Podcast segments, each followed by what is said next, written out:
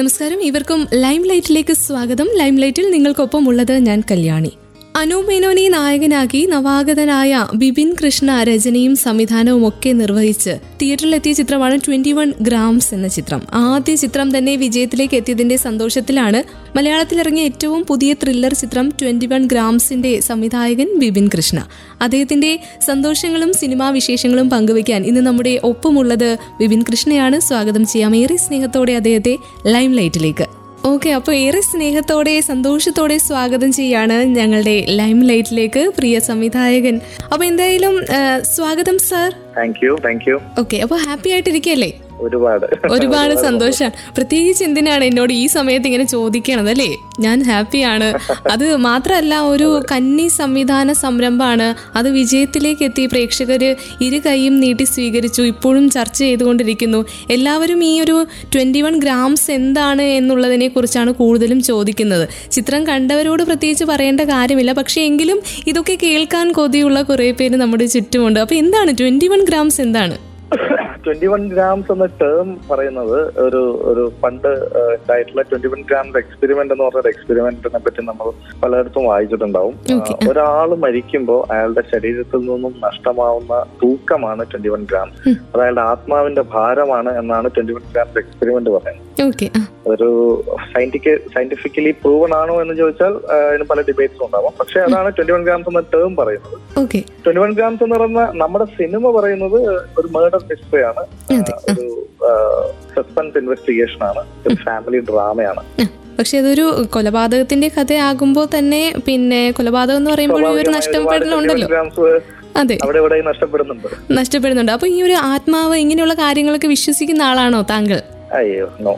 അങ്ങനൊന്നുമില്ല അതൊക്കെ കേൾക്കാൻ രസമുള്ള ചില ഫിക്ഷൻസ് ഉണ്ടാവുമല്ലോ. നമുക്ക് കേൾക്കാനും വായിക്കാനും ഇഷ്ടമുള്ള കാര്യങ്ങൾ. പക്ഷെ പേഴ്സണലി അങ്ങനെ വിശ്വസിക്കുന്നു പക്ഷെ ഭയങ്കര രസമാണ് ഇൻട്രസ്റ്റിംഗ് ആണ് വായിക്കാനും കേൾക്കാനും പറയാനും. ഓക്കെ. അപ്പൊ ഇങ്ങനെയുള്ള കൂടുതൽ കാര്യങ്ങൾ വായിക്കാനും അറിയാനും അങ്ങനെയുള്ള ചിത്രങ്ങൾ ചെയ്യാൻ തന്നെയാണോ കൂടുതൽ താല്പര്യം? എന്തുകൊണ്ടാണ് ആദ്യം ഒരു ത്രില്ലർ തന്നെ ചെയ്തത്? ഏറ്റവും ഇഷ്ടമുള്ള ജോണറാണ് ത്രില്ലർ അതായിരിക്കും ഒരു കാരണം. ഏറ്റവും അധികം കണ്ടിട്ടുണ്ടാവും ചിലപ്പോൾ ത്രില്ലേഴ്സ് ആയിരിക്കും.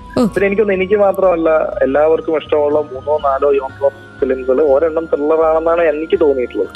അറ്റ്ലീസ്റ്റ് ഞാൻ സംസാരിച്ചിട്ടുള്ള ആളുകൾ നമ്മൾ അപ്പം അതൊക്കെ തന്നെയായിരിക്കും ആദ്യത്തെ സിനിമ അങ്ങനെ ഒരു അത് കാറ്റഗറിയിലോട്ട് വന്നത്. അതെ ട്വന്റി വൺ ഗ്രാംസ് ഇപ്പോൾ തിയേറ്ററിൽ വിജയകരമായിട്ട് മുന്നോട്ട് ഓടിക്കൊണ്ടിരിക്കുകയാണ്. ഈ ട്വന്റി വൺ ഗ്രാംസിന് വേണ്ടിയിട്ടുള്ള ബിബിൻ എന്ന സംവിധായകന്റെ ഓട്ടം തുടങ്ങിയിട്ട് എത്ര നാളായി? ഓട്ടം തുടങ്ങിയിട്ട് മൂന്നാലഞ്ച് വർഷമായി. ഓട്ടം നല്ല സ്പീഡിൽ ഓടാൻ തുടങ്ങിയിട്ട് രണ്ട് വർഷമായി. ഓക്കെ. അങ്ങനെ വളരെ എളുപ്പത്തിൽ പറയുകയാണെങ്കിൽ ലളിതമായിട്ട് പറയുകയാണെങ്കിൽ ഇതാണ് ഉത്തരം അല്ലേ? ഓക്കെ. അപ്പോൾ എങ്ങനെയായിരുന്നു ഒരു ഫിലിം ഫീൽഡിലേക്ക് എത്തിയത്? എനിക്ക് ഇപ്പോൾ നമുക്കറിയാം എഞ്ചിനീയർ ടേൺഡ് പിന്നെ ഫിലിം മേക്കർ ആണ്. അപ്പം അങ്ങനെ കുറേ പേരുണ്ടല്ലോ. ജൂഡ് ആന്റണി ജോസഫും ബേസിൽ ജോസഫും ഒക്കെ ടെക്കികളാണ് ടെക്കി ടേൺഡ് ഇങ്ങനെ ഫിലിം മേക്കർ ആണെന്ന് നമുക്ക് പറയാലോ. അപ്പോൾ സിനിമ തന്നെ ആയിരുന്നോ ലക്ഷ്യം? ഇവരെയൊക്കെ മുന്നിൽ ജൂഡ് ആന്റണിയൊക്കെ മുന്നിൽ കണ്ടുകൊണ്ടാണോ അല്ലെ ബേസിൽ ജോസഫിനെയൊക്കെ മുന്നിൽ കണ്ടുകൊണ്ടാണ് ഈ ഒരു ഫീൽഡിലേക്ക് വരുന്നത്? അങ്ങനെ അങ്ങനെയല്ല. ഈ നമ്മളിത് ആഗ്രഹിക്കാൻ തുടങ്ങിയിട്ട് കുറെ കാലമായി. ഐ മീൻ ആഗ്രഹിക്കാൻ തുടങ്ങുന്ന ആഗ്രഹിക്കുക എന്ന് പറയുന്ന ഒരു പരിപാടി ഞാൻ അന്നും ഇന്നും വിശ്വസിക്കുന്നില്ല. ചെയ്യാന്നുള്ളതാണ് ആഗ്രഹിച്ചുകൊണ്ടിരുന്നിട്ട് കാര്യമില്ല. ചെയ്തുകൊണ്ടിരിക്കുക എന്നുള്ളതാണ്. അതെ. അപ്പൊ എനിക്കൊന്ന് രണ്ടായിരത്തി പന്ത്രണ്ടിലാണ് എന്റെ ആദ്യത്തെ ഷോർട്ട് ഫിലിം ഞാൻ ചെയ്യുന്നത്. ഒരു ഒരു മാർച്ച് പതിനെട്ടിനാണ് രണ്ടായിരത്തി പന്ത്രണ്ട് മാർച്ച് പതിനെട്ടിനാണെന്ന് തോന്നുന്നു എന്റെ ആദ്യത്തെ ഷോർട്ട് ഫിലിം ഞാൻ റിലീസ് ചെയ്യുന്നത്. കൃത്യം പത്ത് വർഷത്തിന് ശേഷം രണ്ടായിരത്തി ഇരുപത്തിരണ്ട് മാർച്ച് പതിനെട്ടിനാണ് ട്വന്റി പെർസെന്റ് ഗ്രാംസ് ഇറങ്ങുന്നത്. ഓക്കെ. അപ്പോ അപ്പൊ അത്രയും വർഷമായിട്ട് ഷോർട്ട് ഫിലിമുകൾ ചെയ്യലും സിനിമ കാണലും ചെറിയ ചെറിയ എഴുത്തുകളും ഒക്കെ ആയിട്ട് ഇങ്ങനെ ഒരു ജേണി ആയിരുന്നു. ആ ജേണിയുടെ അറ്റത്ത് ഇവിടെ എത്തി നിൽക്കുമ്പോൾ അത് ട്വന്റി വൺ ഗ്രാംസ് ആയി റിലീസ് ചെയ്തു എന്ന് പറഞ്ഞായിരിക്കും ശരി. ഓക്കെ അപ്പോൾ ഫസ്റ്റ് സിനിമ തന്ന ഒരു ടെൻഷൻ എന്താണെന്ന് ചോദിച്ചാൽ എന്തായിരിക്കും അഭിപ്രായം? ഫസ്റ്റ് സിനിമ തന്ന ടെൻഷൻ ആസ് സച്ച് ടെൻഷൻസ് അല്ലായിരുന്നു. ഒരുപാട് ഒരുപാട് എന്താ പറയാ ഭയങ്കര ഫോക്കസ്ഡ് ആയിരിക്കണം ഒരുപാട് ശ്രദ്ധിക്കണം പാളിച്ചകൾ സംഭവിക്കരുത്. ഒരുപാട് ഡിസിഷൻ മേക്കിംഗ്സ് ഒരേ സമയത്ത് ചെയ്യേണ്ടതായിട്ടുണ്ട്. അങ്ങനെയുള്ള ഒരുപാട് കാര്യങ്ങളുണ്ട് ഭയങ്കര കോഷ്യസ് ആയിരുന്നു. ഭയങ്കര കോൺഷ്യസ് ആയിരുന്നു. അതായിരിക്കും എനിക്ക് പറയാൻ പറ്റുന്നത്. അല്ലാതെ ടെൻഷൻ ആസ് എനിക്ക് അങ്ങനെ ഒന്നും ഉണ്ടായിരുന്നില്ല. പക്ഷെ ഭയങ്കര ശ്രദ്ധിച്ച് വളരെ കെയർഫുൾ ആയി ഓരോ ദിവസവും കൈകാര്യം ചെയ്യണം എന്ന് ഞാൻ എന്നോട് തന്നെ പറയുന്നുണ്ടായിരുന്നു. ഓക്കെ അപ്പോൾ ട്വന്റി വൺ ഗ്രാംസിനെ കുറിച്ച് പിന്നെ എനിക്ക് ചോദിക്കാനുള്ള കാസ്റ്റിംഗിനെ കുറിച്ചാണ്.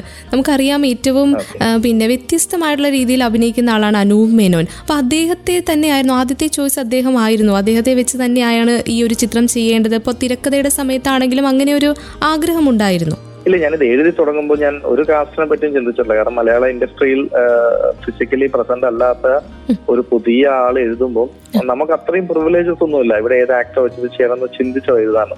ഒരു കഥ എഴുതുക നല്ല കഥയാക്കി എഴുതുക എന്ന് മാത്രമേ അപ്പോൾ ആലോചിക്കുന്നുള്ളൂ. എഴുതി കഴിഞ്ഞപ്പോ നമുക്കത് പിച്ച് ചെയ്യാൻ വേണ്ടി വരുമ്പോൾ എല്ലാ പുതുമുഖ അല്ലെങ്കിൽ എല്ലാ സംവിധായകനും എഴുത്തുകാരനും ഡ്രീം എപ്പോഴും മമ്മൂക്കി ലാലേട്ടനും തന്നെയായിരിക്കും. പക്ഷെ നമുക്ക് റീച്ച് ചെയ്യാൻ പറ്റുന്നതിനും വലിയ ഒരു സ്ഥലങ്ങളിലാണ് അവരിയ്ക്കുന്നത് അപ്പൊ സ്വാഭാവികമായിട്ടും പ്രാക്ടിക്കലി ചിന്തിക്കുമ്പോൾ നമ്മൾ ആരെ വെച്ച് കാസ്റ്റ് ചെയ്യണം എന്നുള്ളൊരു ചിന്ത വന്നപ്പോൾ എന്റെ ഫസ്റ്റ് ചോയ്സ് അനുപേട്ടൻ തന്നെയായിരുന്നു. അനുപേട്ടൻ എന്നെ ഓക്കെ ആവുമെന്ന് മാത്രമേ എനിക്ക് ഡൗട്ട് ഉണ്ടായിരുന്നു. എന്നിട്ട് അദ്ദേഹത്തോട് കഥ പറഞ്ഞ സമയത്ത് എന്താണ് അദ്ദേഹത്തിന്റെ പ്രതികരണം എന്തായിരുന്നു? എങ്ങനെയായിരുന്നു കഥ പറയാൻ പോയതൊക്കെ? ഇല്ല ഞാൻ അനുപേട്ടനോട് കഥ പറയാൻ പറഞ്ഞപ്പോൾ അനുപേട്ടൻ ഹയത്തിൽ ഹയത്തിൽ പത്മയുടെ ഷൂട്ടിലായിരുന്നു. അപ്പൊ എന്നോട് പറഞ്ഞു എനിക്ക് കഥ കേൾക്കാൻ പറ്റിയൊരു അവസ്ഥയല്ല. ഞാൻ ഭയങ്കര ടയറിങ് ഷൂട്ടാണ് ഞാൻ ഉറങ്ങി ചെറുപ്പം. എനിക്കത് പ്രിന്റ് ചെയ്ത് ബൈൻഡ് ചെയ്ത് ഒരു സ്ക്രിപ്റ്റ് ആയിട്ട് തന്നാൽ മതി. ഞാൻ വായിച്ചോളാം. അപ്പൊ ഞാനത് പ്രിന്റ് ചെയ്ത് അതും കൊണ്ട് അനുപേട്ടനെ കാണാൻ ഹയത്ത് പോയി. പുള്ളിയെ കണ്ടു. പുള്ളി പറഞ്ഞു ഞാൻ വായിച്ചോളാം എന്ന് പറഞ്ഞു. പുള്ളി അത് അവിടെ വാങ്ങി വെച്ചു എന്നോട് ചോദിച്ചു എന്തെങ്കിലും പറയാനുണ്ടോ? ചോദിച്ചപ്പോൾ ഞാൻ ഒന്നും പറയാനില്ല. ആകെ പറയാനുള്ളത് എപ്പോ വായിച്ചാലും ഒറ്റ സ്ട്രെച്ചിൽ വായിച്ചാൽ വലിയ ഉപകാരമായിരിക്കും. കാരണം അത് അങ്ങനെ ഒരു കഥയാണ്. അതിന്റെ ഒരു പല പല തവണകളായിട്ട് അത് വായിച്ചാൽ ചിലപ്പോൾ അത്ര രസം കിട്ടിയെന്ന് വരില്ല. ഡിസ്ട്രാക്ഷൻസ് ഇല്ലാതെ വായിച്ചാൽ നന്നായിരിക്കും ഓക്കെ ഐ അണ്ടർസ്റ്റാൻഡ് എന്ന് പറഞ്ഞു അന്ന് തന്നെ പുള്ളി വായിച്ചു. അന്ന് രാത്രി തന്നെ എന്നെ വിളിച്ചു. നമ്മളിത് ചെയ്യുന്നു. ഭയങ്കര എക്സൈറ്റഡ് ആയിട്ട് വിളിച്ചു പറയുന്നു. Within fifteen days of pre production നമ്മൾ പടം ഓണാക്കുന്നു ചെയ്യുന്നു. ഓക്കെ അപ്പൊ എത്ര ദിവസമായിരുന്നു ഷൂട്ടിംഗ് ഒക്കെ? എത്ര ദിവസത്തിലാണ് ഇത് പൂർത്തിയാക്കിയത് മൊത്തത്തിൽ? മുപ്പത്തിരണ്ട് ദിവസമാണ് നമ്മൾ. മുപ്പത്തിനാല് ദിവസം ഷെഡ്യൂൾ ചെയ്ത് മുപ്പത്തിരണ്ട് ദിവസം കൊണ്ട് ഷൂട്ടിംഗ് തീർക്കുമായിരുന്നു ഓക്കെ പിന്നെ ഉള്ള കാസ്റ്റിനെ കുറിച്ച് പറയുമ്പോൾ രഞ്ജിത്ത് രഞ്ജി പണിക്കർ ശങ്കർ രാമകൃഷ്ണൻ ഇങ്ങനെ ഫീൽഡിൽ അധികായന്മാരായിട്ട് നിൽക്കുന്ന കുറേ ഡയറക്ടേഴ്സ് അല്ലെങ്കിൽ അങ്ങനെയുള്ള കുറേ പേരുണ്ടായിരുന്നു ഈ ചിത്രത്തിൽ അപ്പൊ അവരെയൊക്കെ എങ്ങനെയാണ് ഒരു ഫസ്റ്റ് ടൈം പിന്നെ ഭയങ്കര നോവലായിട്ടുള്ള ഒരാൾ ഈ ഒരു ഫീൽഡിലേക്ക് വരുന്ന സമയത്ത് അവരെയൊക്കെ എങ്ങനെയാണ് ഡയറക്റ്റ് ചെയ്യുന്നത്? ഇല്ല ഇത് ആക്ച്വലി സ്പീക്കിംഗ് ഈ ഇവരൊക്കെ തന്നെ വളരെ എക്സ്പീരിയൻസ് ആയിട്ടുള്ള ലെജൻസ് ആയിട്ടുള്ള നമ്മളൊക്കെ ആരാധിക്കുന്ന ആളുകളാണ്. അവരോടൊക്കെ ഒരുമിച്ച് വർക്ക് ചെയ്യുക എന്ന് പറയുന്നത് തന്നെ നമുക്ക് ഒരു വലിയ സന്തോഷമാണ്. പിന്നെ അവരൊക്കെ വെൻ ഇറ്റ് കംസ് ടു എന്താ പറയാ ഈ ഈ ഫിലിമിന്റെ അകത്തേക്ക് വന്നു കഴിയുമ്പോൾ അവർ കൃത്യമായിട്ട് എന്നോട് ചോദിച്ച് മനസ്സിലാക്കുന്നത് ആരാണ് നിങ്ങൾ ഉദ്ദേശിക്കുന്ന ഈ ക്യാരക്ടർ അയാൾ എന്തുകൊണ്ടാണ് അങ്ങനെ ചെയ്യുന്നത്? They have a set of questions അവർ വളരെ പ്രൊഫഷണൽ ആയിട്ട് അതൊക്കെ ചോദിക്കും. നമ്മുടെ അടുത്ത് അത് മനസ്സിലാക്കും. അവരുടെ ചോദ്യങ്ങൾക്കുള്ള ഉത്തരം കിട്ടി കഴിയുമ്പോൾ അവർക്ക് ഒരു ക്ലാരിറ്റി കിട്ടും ആ ക്യാരക്ടർ എന്താണെന്ന്. അവർ ചെയ്തു അവർ കൃത്യമായിട്ട് ഒരു ഡയറക്ടേഴ്സ് ആക്ടർ പോലെ നമുക്ക് വേണ്ടി കൃത്യമായ കാര്യങ്ങൾ നമ്മൾ വിചാരിച്ചതിന് മേലെ ഡെലിവർ ചെയ്തതുകൊണ്ടാണ് സിനിമ നന്നാവുന്നത്. ഓക്കെ പക്ഷെ എങ്കിലും ഒരു പേടി ഉണ്ടാകില്ലേ? ഇപ്പോൾ നമുക്ക് അപ്രോച്ച് ചെയ്യാനായിട്ട് ഇപ്പൊ രഞ്ജി പണിക്കർ പോലെയുള്ള ആൾ രഞ്ജിത്തൊക്കെ നമ്മൾ ബഹുമാനിക്കുന്ന താരങ്ങൾ അത്രയും സീനിയർ ആയിട്ടുള്ള ആർട്ടിസ്റ്റുകൾ അവരെ ഡയറക്റ്റ് ചെയ്യാൻ അല്ലെങ്കിൽ ആ അങ്ങനെ ഉണ്ടായിരുന്നു. പേടിയുണ്ടായിരുന്നു. ഏറ്റവും കൂടുതൽ പേടിച്ച താരമാണ് ആരെയാണ്. പക്ഷേ എനിക്ക് ഏറ്റവും അധികം പേടിയുണ്ടായിരുന്ന രഞ്ജീറിനെ തന്നെയായിരുന്നു. കാരണം ഞാൻ ഫസ്റ്റ് രഞ്ജിത്തിനെ കാണാൻ പോകുന്ന മാരിയറ്റിലാണ് മാരിയറ്റിൽ പോയിട്ട് രഞ്ജിത്തിനെ കണ്ട് ഞാൻ ഈ കഥ കൊടുക്കാൻ വേണ്ടി പോകുമ്പോൾ ഭയങ്കരമായിട്ട് എന്താ പറയുക മനസ്സുകൊണ്ട് ഇങ്ങനെ പ്രിപ്പയർഡ് ആയിട്ടൊക്കെ ആയിരുന്നു പോകുന്നത്. പക്ഷെ ഞാൻ ഷൂട്ടിന്റെ ഒരു പത്ത് പതിനഞ്ച് ദിവസം കഴിഞ്ഞിട്ടാണ് ഞാൻ പോകുന്നത്. ഷൂട്ട് തുടങ്ങിയിട്ട്. അതിന് മുമ്പ് ഞാൻ ഫോണിൽ സംസാരിച്ചിട്ടുണ്ട് നേരിട്ട് സംസാരിച്ചിട്ടുണ്ട് ഉം. നേരിട്ട് ഞാൻ കാണാൻ പോകുന്നത് ബിറ്റ്വീൻ ദ ഷൂട്ടാണ് ഒരു ദിവസം. അപ്പൊ ഞാൻ പോയി റൂമിലോട്ടൊക്കെ കയറുമ്പോൾ തന്നെ ആ എങ്ങനെ പോകുന്നു ഷൂട്ടൊക്കെ എന്ന് ചോദിക്കുമ്പോൾ തന്നെ എനിക്ക് എന്തോ എന്റെ പരിചയത്തിലുള്ള ഒരാൾ എന്നോട് സംസാരിക്കുന്ന പോലെയായിരുന്നു അവിടെ തന്നെ ഐസ് ബ്രേക്ക് ആയി. അവർക്കറിയാം നമുക്ക് പേടിയുണ്ടെന്നും അതെങ്ങനെ ഹാൻഡിൽ ചെയ്യണം ഓക്കെ അതുകൊണ്ട് നമ്മൾ രക്ഷപ്പെട്ടല്ലേ? അപ്പൊ പിന്നെ നമ്മൾ കൂളായി ഓക്കെ കുഴപ്പമൊന്നുമില്ല. ഓക്കെ അപ്പൊ ഇത് ഫസ്റ്റ് സിനിമ അത് തിയേറ്ററിൽ തന്നെ ഇറങ്ങണം അങ്ങനെ ഒരു ആഗ്രഹം ഉണ്ടായിരുന്നു? ശരിക്കും അങ്ങനെ ഒരു ആഗ്രഹം ഉണ്ടായിരുന്നു. കാരണം ഞാൻ അനുപറിനോട് സ്ക്രിപ്റ്റ് വായിക്കാൻ കൊടുക്കുമ്പോൾ സിംഗിൾ സ്ട്രെച്ചിൽ വായിക്കണം എന്ന് പറഞ്ഞ പോലെ തന്നെ ഇതൊരു സിംഗിൾ സ്ട്രെച്ചിൽ മറ്റ് ഡിസ്ട്രാക്ഷൻസ് ഇല്ലാതെ കണ്ടാൽ മാത്രം അതിന്റെ പൂർണതയിൽ എൻജോയ് ചെയ്യാൻ പറ്റുമെന്നാണ് നമുക്ക് തോന്നിയത്. അപ്പൊ അതിനെപ്പോഴും തിയേറ്റർ വേണം. ഓക്കെ ഒരു തിയേറ്റർ ലവർ ആണ്. ഉറപ്പായിട്ടും ഉറപ്പായിട്ടും. ഓക്കെ തിയേറ്റർ അല്ലെങ്കിൽ ഒ ടി ടി എന്ന് പറയുമ്പോൾ ഒ ടി ടിയെ കുറിച്ചുള്ള അഭിപ്രായം എന്താണ്? O T T here to stay എന്ന് തന്നെയാണ് എന്റെ അഭിപ്രായം. അത് ഒ ടി ടി വേണം. അങ്ങനെ അങ്ങനെ പുതിയ ഒരുപാട് ടെക്നോളജികളും പ്ലാറ്റ്ഫോമുകളും വന്നുകൊണ്ടിരിക്കും. അതിന്റെ ഒരു ആവശ്യം അവിടെ ചില സിനിമകൾ നമുക്ക് O T T okay for it ചില സിനിമകൾ ഇപ്പം ഒരു ബ്രഹ്മാണ്ഡ സിനിമ ബാഹുബലിയോ ആർ ആർ ആറോ തിയേറ്ററിൽ ഇറങ്ങണം. ഒരു ഫീൽ ഗുഡ് സിനിമ ചിലപ്പം ഒ ടി ടി മതിയാവുമായിരിക്കും. നമ്മുടെ സിനിമ തിയേറ്ററിൽ തന്നെ ഇറങ്ങണമെന്ന് പറയാനുള്ള കാരണം അതിന്റെ ഇൻവെസ്റ്റിഗേഷൻ പ്രേക്ഷകൻ ഇൻവെസ്റ്റിഗേറ്റ് ചെയ്യേണ്ട ഒരു സിനിമയാണ്. അയാൾ ഇൻവെസ്റ്റിഗേറ്റ് ചെയ്യണമെങ്കിൽ അയാൾ പരിപൂർണമായും ഈ കേസിന്റെ കൂടെ ഉണ്ടാവണം. അയാൾ ബ്രേക്ക് എടുത്ത് വേറൊന്നും ചെയ്യാൻ പാടില്ല. അതെ. അതിന് ഈ പ്ലാറ്റ്ഫോം നല്ലത് തിയേറ്ററാണ് അപ്പോൾ ഡിപ്പെൻസ് ഓൺ ദ സിനിമ ആണ് എനിക്ക് ഏത് സിനിമയാണ് അതിനനുസരിച്ചാണ് അത് ഏത് പ്ലാറ്റ്ഫോമാണ് ഐഡിയൽ ഓക്കെ അപ്പോൾ ഈ ഒരു സിനിമയിലേക്ക് എത്തണം അങ്ങനെ ഒരു മോഹം ഉണ്ടായിരുന്നു എന്ന് പറഞ്ഞു. പക്ഷേ ഒരു എഞ്ചിനീയറിംഗ് ഗ്രാജുവേറ്റ് അത് കഴിഞ്ഞിട്ട് വർക്ക് ചെയ്തുകൊണ്ടിരുന്ന സമയത്താണ് ഇങ്ങനെ ഒരു സ്റ്റോറി പ്ലാൻ ചെയ്ത് വരുന്നത് അല്ലേ? അങ്ങനെ എഴുതുന്നതും ഒക്കെ ആ സമയത്തല്ലേ? അതെ അതെ. ഓക്കെ അപ്പൊ എങ്ങനെയാണ് സുഹൃത്ത് റിനീഷ് ഈ ഒരു ഫീൽഡിലേക്ക് വരുന്നത്? നമ്മളുടെ നിർമ്മാതാവായിട്ട് എത്തുന്നത് എങ്ങനെയാണ്? ഞാനും റനീഷും മ്യൂച്വലി കണക്ടഡ് ആയിട്ടുള്ള ഫ്രണ്ട്സാണ് നമ്മുടെ ഒരു ഫ്രണ്ട് സർക്കിളിലുള്ള ആളുകളാണ് ഞാനും റനീഷും റിനീഷും ഐ ടി ബാക്ക്ഗ്രൗണ്ടിലുള്ള ആളാണ്. ഞാനും അതേ ബാക്ക്ഗ്രൗണ്ടിലാണ് വർക്ക് ചെയ്യുന്നത്. പിന്നെ ഞങ്ങൾ രണ്ടുപേരും നാട്ടിൽ മേപ്പയൂര് പയ്യോളി വളരെ അടുത്തുള്ള കോഴിക്കോടുള്ള രണ്ട്. വളരെ അടുത്തുള്ള രണ്ട് ടൗണുകളിലാണ് താമസിക്കുന്നത്. അപ്പൊ ഇങ്ങനെ ഒരുപാട് മ്യൂച്വൽ കണക്ഷൻസ് ഉണ്ട് നമ്മളത് പക്ഷേ റനീഷ് ഇവിടെ കൊച്ചിയിൽ ഇരിക്കുമ്പോൾ വളരെ നല്ലൊരു കണ്ടന്റ് വളരെ നല്ലൊരു ഫിലിം ഫിലിമിനോടുള്ള ഇഷ്ടം കൊണ്ട് ചെയ്യണമെന്ന് ആഗ്രഹിക്കുമ്പോൾ ഞാൻ ഓസ്ട്രേലിയയിലാണുള്ളത്. ഞാൻ അറിയുന്നില്ല ഇങ്ങനെ ഒരു കാര്യം റനീഷിന്റെ മനസ്സിലാണ് ഞാൻ വേറൊരു സ്ഥലത്ത് ഇരുന്നിട്ട് ഒരു നല്ല കണ്ടന്റ് എഴുതിയിട്ട് ഇത് എങ്ങനെയെങ്കിലും ഒന്ന് സിനിമയാക്കണം എന്ന് ആഗ്രഹിച്ച് അവിടുന്ന് ഞാൻ തൽക്കാലം ബാംഗ്ലൂരിലേക്ക് വരാം ഓസ്ട്രേലിയ വിടാൻ തീരുമാനിച്ച് ബാംഗ്ലൂർ വരുവാണ്. അങ്ങനെ ബാംഗ്ലൂർ ഞാൻ എത്തുമ്പോഴാണ് നീ എന്താ അവിടുന്ന് വിട്ടു വന്നതെന്ന് ചോദിക്കുമ്പോൾ ഞാൻ ഇതാണ് കാരണം എന്ന് പറയുമ്പോഴാണ് നമ്മൾ നമ്മൾ കണക്ട് ആവുന്നത് മ്യൂച്വലി ഓക്കെ അപ്പോൾ നമ്മൾ തമ്മിൽ അറിയാമെങ്കിൽ ഈ ഡിസ്കഷൻ ഉണ്ടാവുന്നില്ല. അപ്പൊ ഈ ഡിസ്കഷൻ ഉണ്ടായപ്പോൾ ഞാൻ കഥ പിച്ച് ചെയ്തു. പുള്ളി എന്റെ സുഹൃത്താണ് എന്നുള്ളതുകൊണ്ട് ആ കഥ എടുക്കണം എന്നില്ലല്ലോ. കഥ ഇഷ്ടപ്പെട്ടു. ഞാൻ അതിന് പ്രിപ്പയർ ചെയ്തിരുന്ന എല്ലാ കണ്ടന്റും ഞാൻ കുറച്ച് വിഷ്വൽസ് ഒക്കെ പ്ലാൻ ചെയ്തിട്ടുണ്ടായിരുന്നു. കുറച്ച് പിച്ചിങ് ട്രെയിലർ പോലെ കുറെ വിഷ്വൽ ഒക്കെ ഷൂട്ട് ചെയ്തിട്ടുണ്ടായിരുന്നു വെറുതെ കാണിക്കാൻ വേണ്ടി. അതൊക്കെ കാണിച്ചു. അതൊക്കെ റിനേഷന് ഇഷ്ടപ്പെട്ടു. അങ്ങനെയാണ് അവിടുന്നാണ് ഞങ്ങൾ ഒരുമിച്ചുള്ള ജേർണി തുടങ്ങുന്നത് ഈ സിനിമയിൽ ഓക്കെ അപ്പോൾ ഈ ക്ലൈമാക്സ് കണ്ടിട്ട് പലരുടെയും കിളി പോയി എന്നാണ് ലഭിക്കുന്ന റിപ്പോർട്ടുകൾ പ്രകാരം ഞാനും മനസ്സിലാക്കുന്നത്. അപ്പോൾ അങ്ങനെ കിളി പോയി വന്ന കോളുകൾ എന്തെങ്കിലും ഉണ്ടായിരുന്നോ? പ്രേക്ഷകരുടെ പ്രതികരണങ്ങൾ എങ്ങനെയാണ്? ഒരുപാട് കോളുകൾ ഒരുപാട് കോളുകൾ. ടെലിഗ്രാം മെസ്സേജസ് ഉണ്ട് ഫേസ്ബുക്ക് മെസ്സഞ്ചറിൽ വാട്സപ്പിൽ കോളായിട്ടൊക്കെ ഒരുപാട് കോളുകൾ വരുന്നു. ഓക്കെ നമ്മുടെ ഫിലിം ഫീൽഡിൽ നിന്ന് കോൾസ് ഉണ്ടായിരുന്നോ? ഇഷ്ടം പോലെ ഉണ്ട്. ഞാൻ പറഞ്ഞു തുടങ്ങിയാൽ എനിക്ക് ഓർത്തെടുക്കാൻ പറ്റുന്നതിലും അധികം കോൾസ് ഉണ്ട്. അല്ല എനിക്ക് തോന്നുന്നത് ഇപ്പം മാനുവൽ ആണെങ്കിലും ജോയ് ആണെങ്കിലും ഡയറക്ടർ ജിത്തു ജോസഫ് മെസ്സേജ് എനിക്ക് മെസ്സേജാണ് അയച്ചത്. പക്ഷെ പുള്ളിയുടെ വൈഫ് എന്നെ വിളിച്ചായിരുന്നു നേരിട്ട് സംസാരിച്ചുള്ള ലിൻഡ ചേച്ചി. പിന്നെ അഖിൽ മാരാർ ഡയറക്ടർ കുറെ ആക്ടേഴ്സ് വിളിച്ചു. ഒരുപാട് ഒരു മെസ്സേജ് അയച്ചു. ഷാജി കൈലാസ് എന്നെ വിളിച്ചില്ല ഷാനുപേട്ടനെ വിളിച്ചിട്ട് പറഞ്ഞു.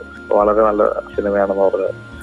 സജി സുരേന്ദ്രൻ വിനയൻ വിനയൻ സാർ ഒരുപാട് പേര്. ഓക്കെ അപ്പോൾ ഇവരുടെയൊക്കെ ശരിക്കും പറഞ്ഞാൽ ഇങ്ങനെയൊക്കെ പറയുന്ന സമയത്ത് നമുക്ക് ഏറ്റവും പ്രതീക്ഷിക്കാത്ത രീതിയിലുള്ള കമന്റ്സ് വരുന്ന സമയങ്ങൾ ഉണ്ടാവില്ലേ എന്ന് വെച്ചാൽ നമ്മൾ തീരെ പ്രതീക്ഷിക്കാത്ത രീതിയിലുള്ള അഭിപ്രായങ്ങൾ പറയുന്നവരുണ്ടാവും. അങ്ങനെ ഏതെങ്കിലും ഓർത്തു വെക്കുന്ന അഭിപ്രായ പ്രകടനങ്ങൾ ഏതെങ്കിലും ഉണ്ടായിരുന്നോ? ട്വന്റി വൺ ഗ്രാംസിന്? അല്ല എനിക്ക് കിട്ടിയതൊക്കെ വളരെ സന്തോഷം ഉണ്ടാക്കുന്ന കമന്റുകളാണ്. എനിക്ക് ഇതിനകത്ത് ഏറ്റവും അധികം ആരാണെന്ന് പോലും അറിയാത്ത ഏതൊരു റാൻഡം കമന്റ് ഞാൻ ഫേസ്ബുക്കിൽ എവിടെയോ വായിച്ചപ്പോൾ എനിക്ക് ഭയങ്കര സന്തോഷം തോന്നിയത്.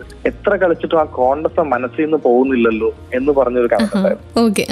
അപ്പോൾ അതെനിക്കെന്തോ ഭയങ്കര പേഴ്സണലി ഇഷ്ടമായി. ആ ഒരു ഹോണ്ടിങ് നമ്മൾ ആഗ്രഹിച്ചിരുന്നു. ആ ഒരു ഹോണ്ടിങ് മൂഡ് അവിടെ കിട്ടി എന്നുള്ളത് വലിയൊരു സന്തോഷം. തീർച്ചയായിട്ടും. അതാണ് തിയേറ്റർ വിട്ട് ഇറങ്ങി കഴിഞ്ഞിട്ടും ഒരു കിളി പാറുന്ന അവസ്ഥയിലാണെന്നാണ് പലരും പറഞ്ഞത് സിനിമ കണ്ടു കഴിഞ്ഞിട്ട്. അതെ അതെ അതെ അതെ. ഓക്കെ അപ്പൊ ഇങ്ങനെ ഒരുപാട് കയ്യടികൾ എന്ന് എല്ലാവരും പറയുന്നുണ്ട് ക്ലൈമാക്സിൽ അതെ. സിനിമ തീരുമ്പം കൺസിസ്റ്റന്റ് ആയി കേരളത്തിലെ എല്ലാ തിയേറ്ററുകളിലും കയ്യടി എന്നൊക്കെ ആളുകൾ പറയുമ്പം നമുക്ക് അതിൽ കൂടുതൽ എന്ത് സന്തോഷമായിരുന്നു. അതെ തീർച്ചയായിട്ടും. അത് പ്രത്യേകിച്ച് ഇങ്ങനെ കുറേയേറെ ത്രില്ലർ ജോണറിലുള്ള സിനിമകൾ നമ്മൾ ഇറങ്ങുന്നുണ്ട് കാണുന്നുണ്ട്. അപ്പോൾ സ്വാഭാവികമായും അതെല്ലാം ഒരേപോലെ ഉള്ള പാറ്റേൺസിൽ പോകുന്നത് പലപ്പോഴും വിരസത ഉണ്ടാക്കുന്ന ഒന്നാണ്. പക്ഷെ അങ്ങനെ ഒരു ജോണറുടെ വേറൊരു രീതിയിൽ കൊണ്ടുപോയത് തന്നെയാണ് അതിന്റെ കയ്യടിക്കുള്ള ഒരു ഇതെന്ന് നമുക്ക് പറയാം തീർച്ചയായിട്ടും. അപ്പോൾ തുടക്കം തൊട്ട് ഈ ഒരു ത്രില്ലർ ജോണർ ചെയ്യുമ്പോൾ എങ്ങനെയൊക്കെ വേണം അല്ലെങ്കിൽ എങ്ങനെയൊക്കെ വേണ്ട ഇങ്ങനെ ആയി പോയാൽ ചിലപ്പോൾ ഒരുപക്ഷെ പ്രേക്ഷകരുടെ കയ്യിൽ നിന്ന് ഇത്രയ്ക്ക് പിന്നെ നമുക്കൊരു പ്രതികരണം കിട്ടില്ല. അങ്ങനെയൊക്കെ ഉണ്ടായിരുന്നു. ത്രില്ലർ ശരിക്കും പറഞ്ഞാൽ വളരെ എളുപ്പം ചെയ്യാവുന്ന ഒന്നാണെന്നാണ് പലരും അഭിപ്രായപ്പെടുന്നത്.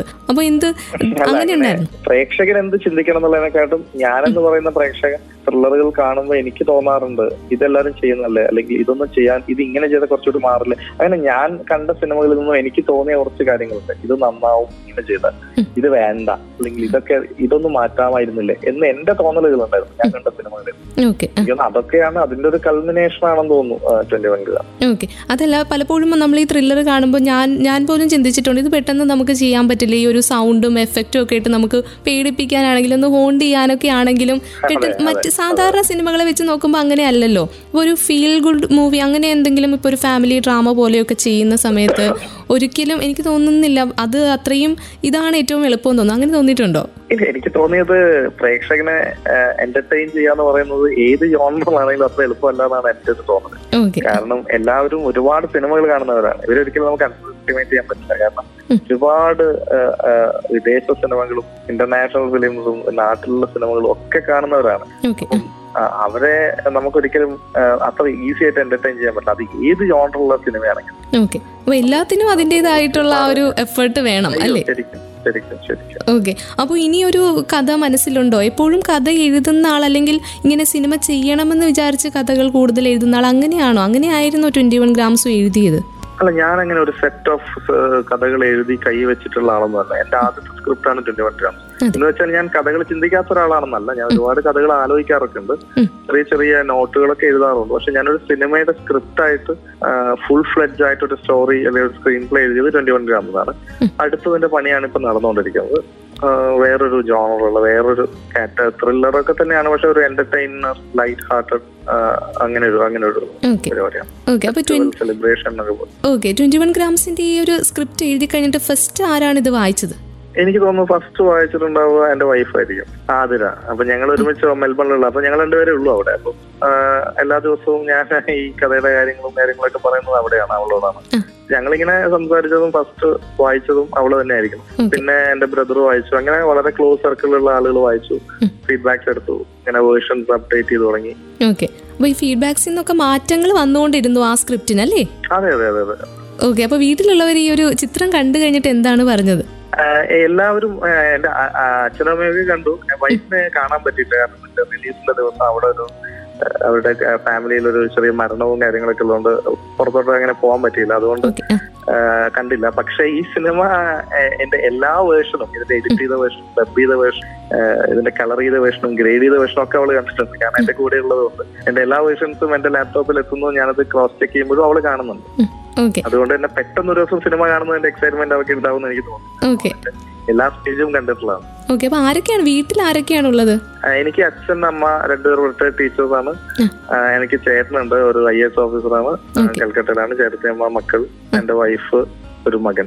മോൻ ഏഴു വയസ്സായി. ആര്യൻ ആര്യൻ സിദ്ധാർത്ഥ എന്നാണ് അവന്റെ പേര്. ഓക്കെ. അപ്പൊ വീട്ടിലെ പിന്നെ ബിബി എന്ന് വെച്ചാൽ ഇപ്പൊ ഒരു സംവിധായകൻ എന്ന രീതിയിൽ എന്തെങ്കിലും മാറ്റങ്ങൾ വന്നിട്ടുണ്ട്? ഇപ്പൊ ഒരു പുതിയ ചിത്രം ഇറങ്ങി അപ്പൊ അതിന് മുൻപുള്ള ബിബിൻ അതിന് ശേഷമുള്ള ഒരു ബിബിൻ അങ്ങനെ എന്തെങ്കിലും മാറ്റമുണ്ടോ വീട്ടിൽ അങ്ങനൊന്നുമില്ല വീട്ടിലെല്ലാവർക്കും പഴയ ആളുകൾ തന്നെയാണ്. പക്ഷെ ബേസിക്കലി ഞങ്ങൾ എല്ലാവരും ഒരുമിച്ച് ഉണ്ടാവുന്നില്ല. ചേട്ടൻ കൽക്കട്ടയിലാണ് ഞാൻ ബാംഗ്ലൂരാണ്. അച്ഛനും അമ്മയും നാട്ടിലാണ്. ഞങ്ങൾക്ക് എനിക്ക് ഒരു വർഷത്തിൽ ഒരു മൂന്നോ നാലോ തവണയാണ് നമ്മൾ എല്ലാവരും ഒരുമിച്ച് വീട്ടിലുണ്ടാവുന്നത്. അത് ഇന്നല്ല പണ്ട് മുതലേ ആഘോഷമാണ്. കാരണം എപ്പോഴെങ്കിലും ഒരുമിച്ച് വരുന്നുണ്ട് അപ്പൊ അത് അങ്ങനെ തന്നെ ഉണ്ട്. അങ്ങനെ തന്നെ രസകരമായി പോകുന്നു. ഓക്കെ അപ്പൊ കോഴിക്കോട് തന്നെയാണല്ലേ വീട്? കോഴിക്കോടാണ് വീട് സ്വന്തം വീട്. ഓക്കെ. മേപ്പയ്യൂർ എന്ന് പറയും. മേപ്പയ്യൂര്. ഓക്കെ അപ്പോൾ സിനിമയിൽ ഇനിയിപ്പോ സംവിധാനത്തിലേക്ക് വന്നു ഇനിയിപ്പോ അഭിനയ മോഹം അങ്ങനെ എന്തെങ്കിലും ഉണ്ടോ?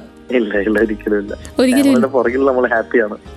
ക്യാമറയുടെ ഫ്രണ്ടിലേക്ക് വരാൻ താല്പര്യമില്ല. അറിയാത്തത് കൊണ്ടാണോ അതോ എനിക്ക് വേണ്ടാന്ന് തീരുമാനിച്ചിട്ടാണോ? ഇത് പറ്റില്ല എന്ന് തീരുമാനിച്ചിട്ടാണോ? എനിക്ക് എന്നെ തന്നെ ഒരു പത്ത് മിനിറ്റ് കണ്ടിരിക്കാൻ ഇഷ്ടമുള്ള ആളല്ല. എന്റെ ഒരു ഫോട്ടോ ആണെങ്കിൽ പോലും കുറച്ച് കഴിയുമ്പോൾ മാറ്റണം തോന്നുന്ന ഒരാളാണ് ഞാൻ. അപ്പൊ എനിക്ക് തോന്നുന്നില്ല ഞാൻ എന്നെ എന്റെ സ്ക്രീനിൽ കാണാൻ എനിക്ക് ഇഷ്ടമാണ്.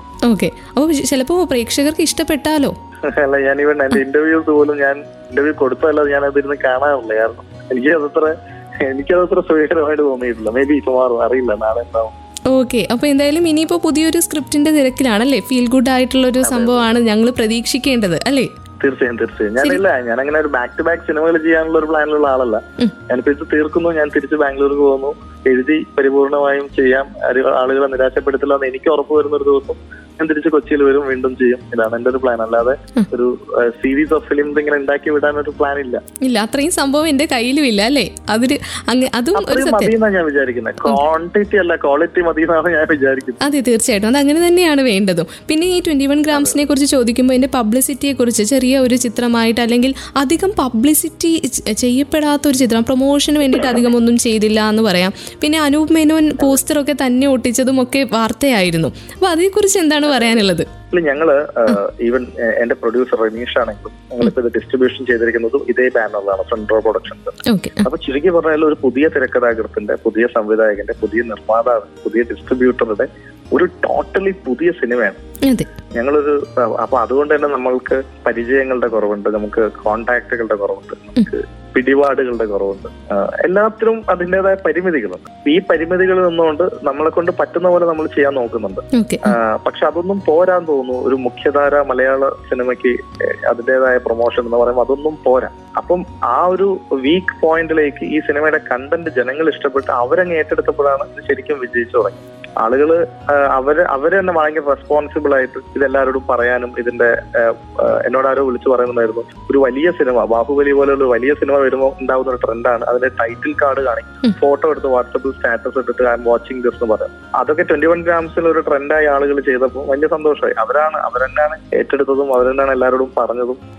അവരെന്നെയാണ് അവരെന്നാണ് അതിന്റെ സസ്പെൻസ് എവിടെയും റിവീൽ ചെയ്യാതെ സ്പോയിലേഴ്സ് വരാതെ വളരെ റെസ്പോൺസിബിൾ ആയി ഈ സിനിമയെ വിജയിപ്പിച്ചു. ഓക്കെ പിന്നെ എന്തുകൊണ്ടാണ് അദ്ദേഹം തന്നെ പോസ്റ്റർ ഒട്ടിക്കാനായിട്ട് പോയതും അത് അതെന്തായിരുന്നു? അത് തമാശക്ക് സംഭവിച്ചതാണ്. ആക്ച്വലി ഞങ്ങൾ എല്ലാവരും ഇങ്ങനെ ക്രൗൺ പ്ലാസയിൽ ഇതിന്റെ ഒരു ഇന്റർവ്യൂസ് ഒക്കെ ഷെഡ്യൂൾ ചെയ്തിട്ടുണ്ടായിരുന്നു അപ്പൊ ഇന്റർവ്യൂസ് ഒക്കെ കഴിയുമ്പോൾ ജീവയ്ക്ക് പറയായിരുന്നു ഫസ്റ്റ് ഫിലിമാണ് അവൻ വലിയ വലിയതായിട്ട് ചെയ്യുന്ന ഒരു ഫസ്റ്റ് ഫിലിമാണ് അപ്പൊ അവന് എന്താ പറയാ ഒരു കിടന്ന് തുറക്കം വരുന്നുണ്ടെന്ന് പറഞ്ഞിട്ട് വണ്ടിയിൽ നമ്മൾ ആ സമയത്ത് കുറെ പോസ്റ്റർ ഉണ്ടായിരുന്നു അത് അവന്റെ വണ്ടിയിൽ കിടപ്പുണ്ടായിരുന്നു. അതായത് അവൻ ഒട്ടിക്കാൻ പോയതാണ്. അവൻ അവന്റെ ഫ്രണ്ട് ഒട്ടിക്കാൻ പോയപ്പം ജീവയാണ് അവർ ചുമ്മാ എന്ത് ചെയ്താലും റീലിയും ഒക്കെ ചെയ്യുന്നുണ്ട്. അത് ഇട്ടപ്പോ കൂട്ടത്തിൽ അവൻ കയറി ഒന്ന് ചാലഞ്ച് ചെയ്താണ് നമ്മളെ. ചാലഞ്ച് ചെയ്തപ്പോ ഞങ്ങൾക്ക് ഒരു ഫണ്ണായിട്ട് തോന്നി. അപ്പൊ ഞങ്ങൾ എല്ലാരും കൂടെ ഇറങ്ങി അനുവേട്ടറും ഞാനും അനുവും എല്ലാവരും കൂടെ ഇറങ്ങി പോയിട്ട് ഒരു ചാലഞ്ച് അക്സെപ്റ്റഡ് എന്ന് പറഞ്ഞ പോലെ വീണ്ടും ഒരു റൗണ്ട് പോസ്റ്റ് ഒട്ടിച്ചു അപ്പൊ അങ്ങനെ ഒരു വളരെ ഫണ്ണായിട്ട് സംഭവിച്ചതാണ് ഓക്കെ പക്ഷേ ട്വന്റി വൺ ഗ്രാംസ് കൂടുതലും പ്രേക്ഷകരിലേക്ക് എത്തിയത് ആളുകളിലേക്ക് എത്തിയത് ഈ പറഞ്ഞു പറഞ്ഞു കൊടുത്ത് അല്ലെങ്കിൽ ആ മൗത്ത് പബ്ലിസിറ്റി തന്നെയാണല്ലേ?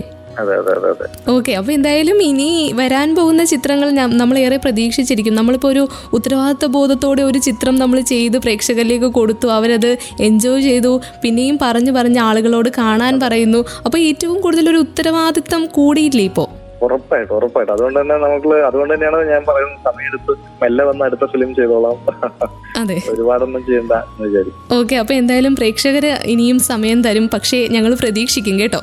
ഉറപ്പായിട്ടും ഉറപ്പായിട്ടും. നിരാശപ്പെടുത്തില്ല okay Bibin sir. Thank you so much. കേട്ടോ ഇത്രയും സമയം നമുക്കൊപ്പം ചേർന്നതിന് ഒത്തിരി സന്തോഷം ഒത്തിരി നന്ദി. പ്രേക്ഷകരുടെ പ്രതീക്ഷയ്ക്കൊത്ത ചിത്രങ്ങൾ ചെയ്യുന്നതാണ് തന്റെ ഏറ്റവും വലിയ സ്വപ്നമെന്നാണ് നമ്മളോടൊപ്പം ഇത്രയും നേരം സംസാരിച്ച ബിബിൻ കൃഷ്ണ പറയുന്നത്. അദ്ദേഹത്തിന്റെ സിനിമകൾ ഇനിയും പിറക്കട്ടെ അനവധി ചിത്രങ്ങൾ ഉണ്ടാകട്ടെ എന്ന് ഒരിക്കൽ കൂടി ആശംസിച്ചുകൊണ്ട് ഇന്നത്തെ ലൈംലൈറ്റ് പൂർണമാകുന്നു. ലൈംലൈറ്റിലൂടെ വീണ്ടും അതിഥികളുമായി നമുക്ക് ഒരുമിക്കാം. ഇത്രയും സമയം കൂടി ഉണ്ടായിരുന്നത് ഞാൻ കല്യാണി. തുടർന്നും കേട്ടുകൊണ്ടേയിരിക്കും radio Mangalam ninety one point two. നാടിനൊപ്പം നേരിനൊപ്പം.